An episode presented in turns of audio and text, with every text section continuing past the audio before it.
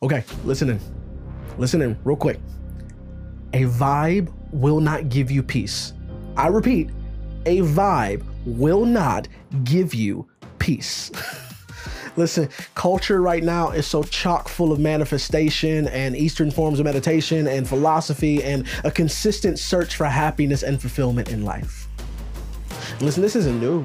Like this is this has always been the nature of humans, a constant quest for inner peace and healing. When the world is full of chaos, let's be honest, when when your world is full of chaos, we we we long for something that's not.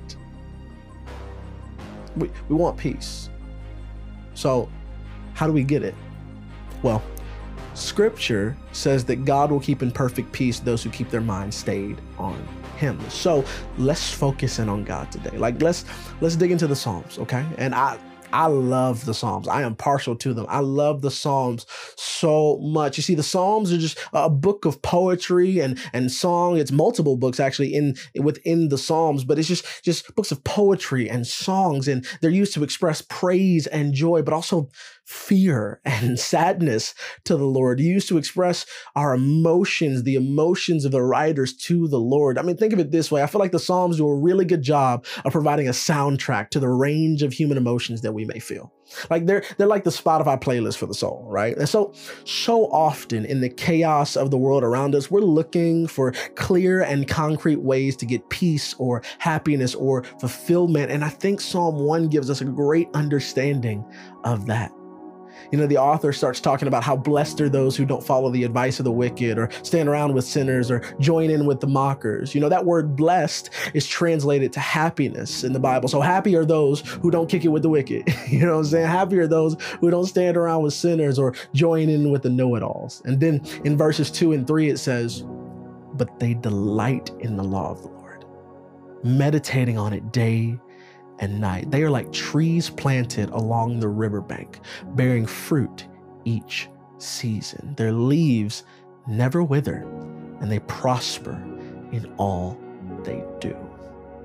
Mm, so good. That's so good. Now, that word meditating or meditation in Hebrew is daga, which literally means to soliloquize, right? So to talk to yourself, to speak your thoughts out loud most meditation, like most of what we know about meditation and Eastern forms of meditation and, and thinking, it would tell you to empty your mind.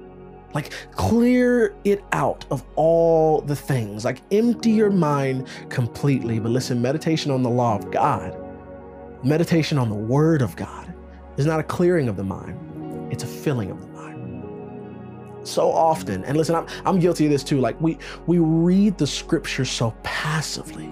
Like we read our chapter a day and then we go on about our business. But listen it's it's meant to be meditated on. It's meant to be sat with talked out and and reasoned with chewed on. Like this is the word of god. It is meant to be meditated on. So practically today why don't you take a passage of scripture that moves you, that inspires you, that motivates you to greater, and spend just five minutes sitting and reading it aloud? Speak it over yourself over and over and over again until it begins to penetrate your heart, until it begins to penetrate your soul and take over your being, until you memorize it, until you can quote it backwards and forwards to yourself when your world gets chaotic.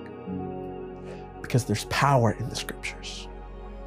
There's power in the scriptures, the power to give you peace in the middle of the storm, the power to remind you of the promises of God, the power to course correct our paths. Like there's power in the scriptures, and quite simply, a power that a vibe just doesn't have. A vibe will not give you peace. Emptying yourself will not bring you the peace that you want, but the word of God will. Keeping your mind stayed on God will keep you in perfect peace. So meditate on the word. Meditate on the word, and you will bear fruit. You'll find what you're searching for. So hope that encouraged you today. I hope that it encouraged you to sit with the word a little bit longer, to take the word with you throughout the day and meditate on its truth. Soliloquize, speak it out loud over yourself over and over again until it gets into your soul. Let's meditate on the word of God today. Talk tomorrow.